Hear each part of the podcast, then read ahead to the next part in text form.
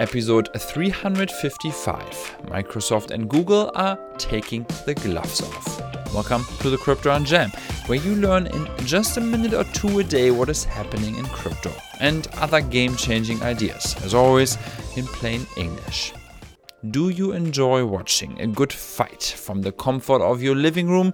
Then get ready because old competitors Microsoft and Google have stepped into the artificial intelligence ring. Those two have fought each other plenty of times. Microsoft Office versus Google Docs. We'd say Google won that by technical knockout, but it took years. Microsoft Phone versus Android, well, that's a clear one, making that a 2 to 0 for Google, if you're counting. And the list goes on, and we can now add artificial intelligence to it. You've certainly heard about ChatGPT, the AI chatbot by a company called OpenAI. What you probably didn't know is that Microsoft struck a deal to eventually own 49% of that company. This was such a big threat that Google called an internal code red. You can easily see why. ChatGPT can combine the knowledge of millions of websites into a single human like answer to any question you may have. That experience beats Googling stuff by a mile.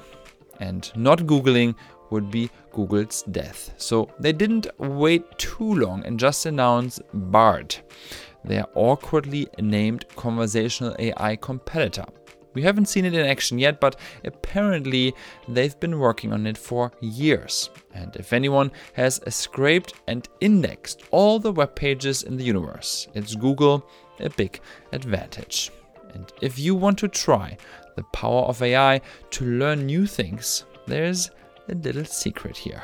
We've been working on a prototype you can play around with. Go to cryptohunt.it slash magic.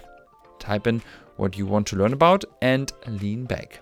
It's really a bit like magic. This podcast is produced by cryptohunt.it, the easiest place to learn all about Web3. And if this was the first time that you listened to this podcast, thanks for joining. Hope you liked it.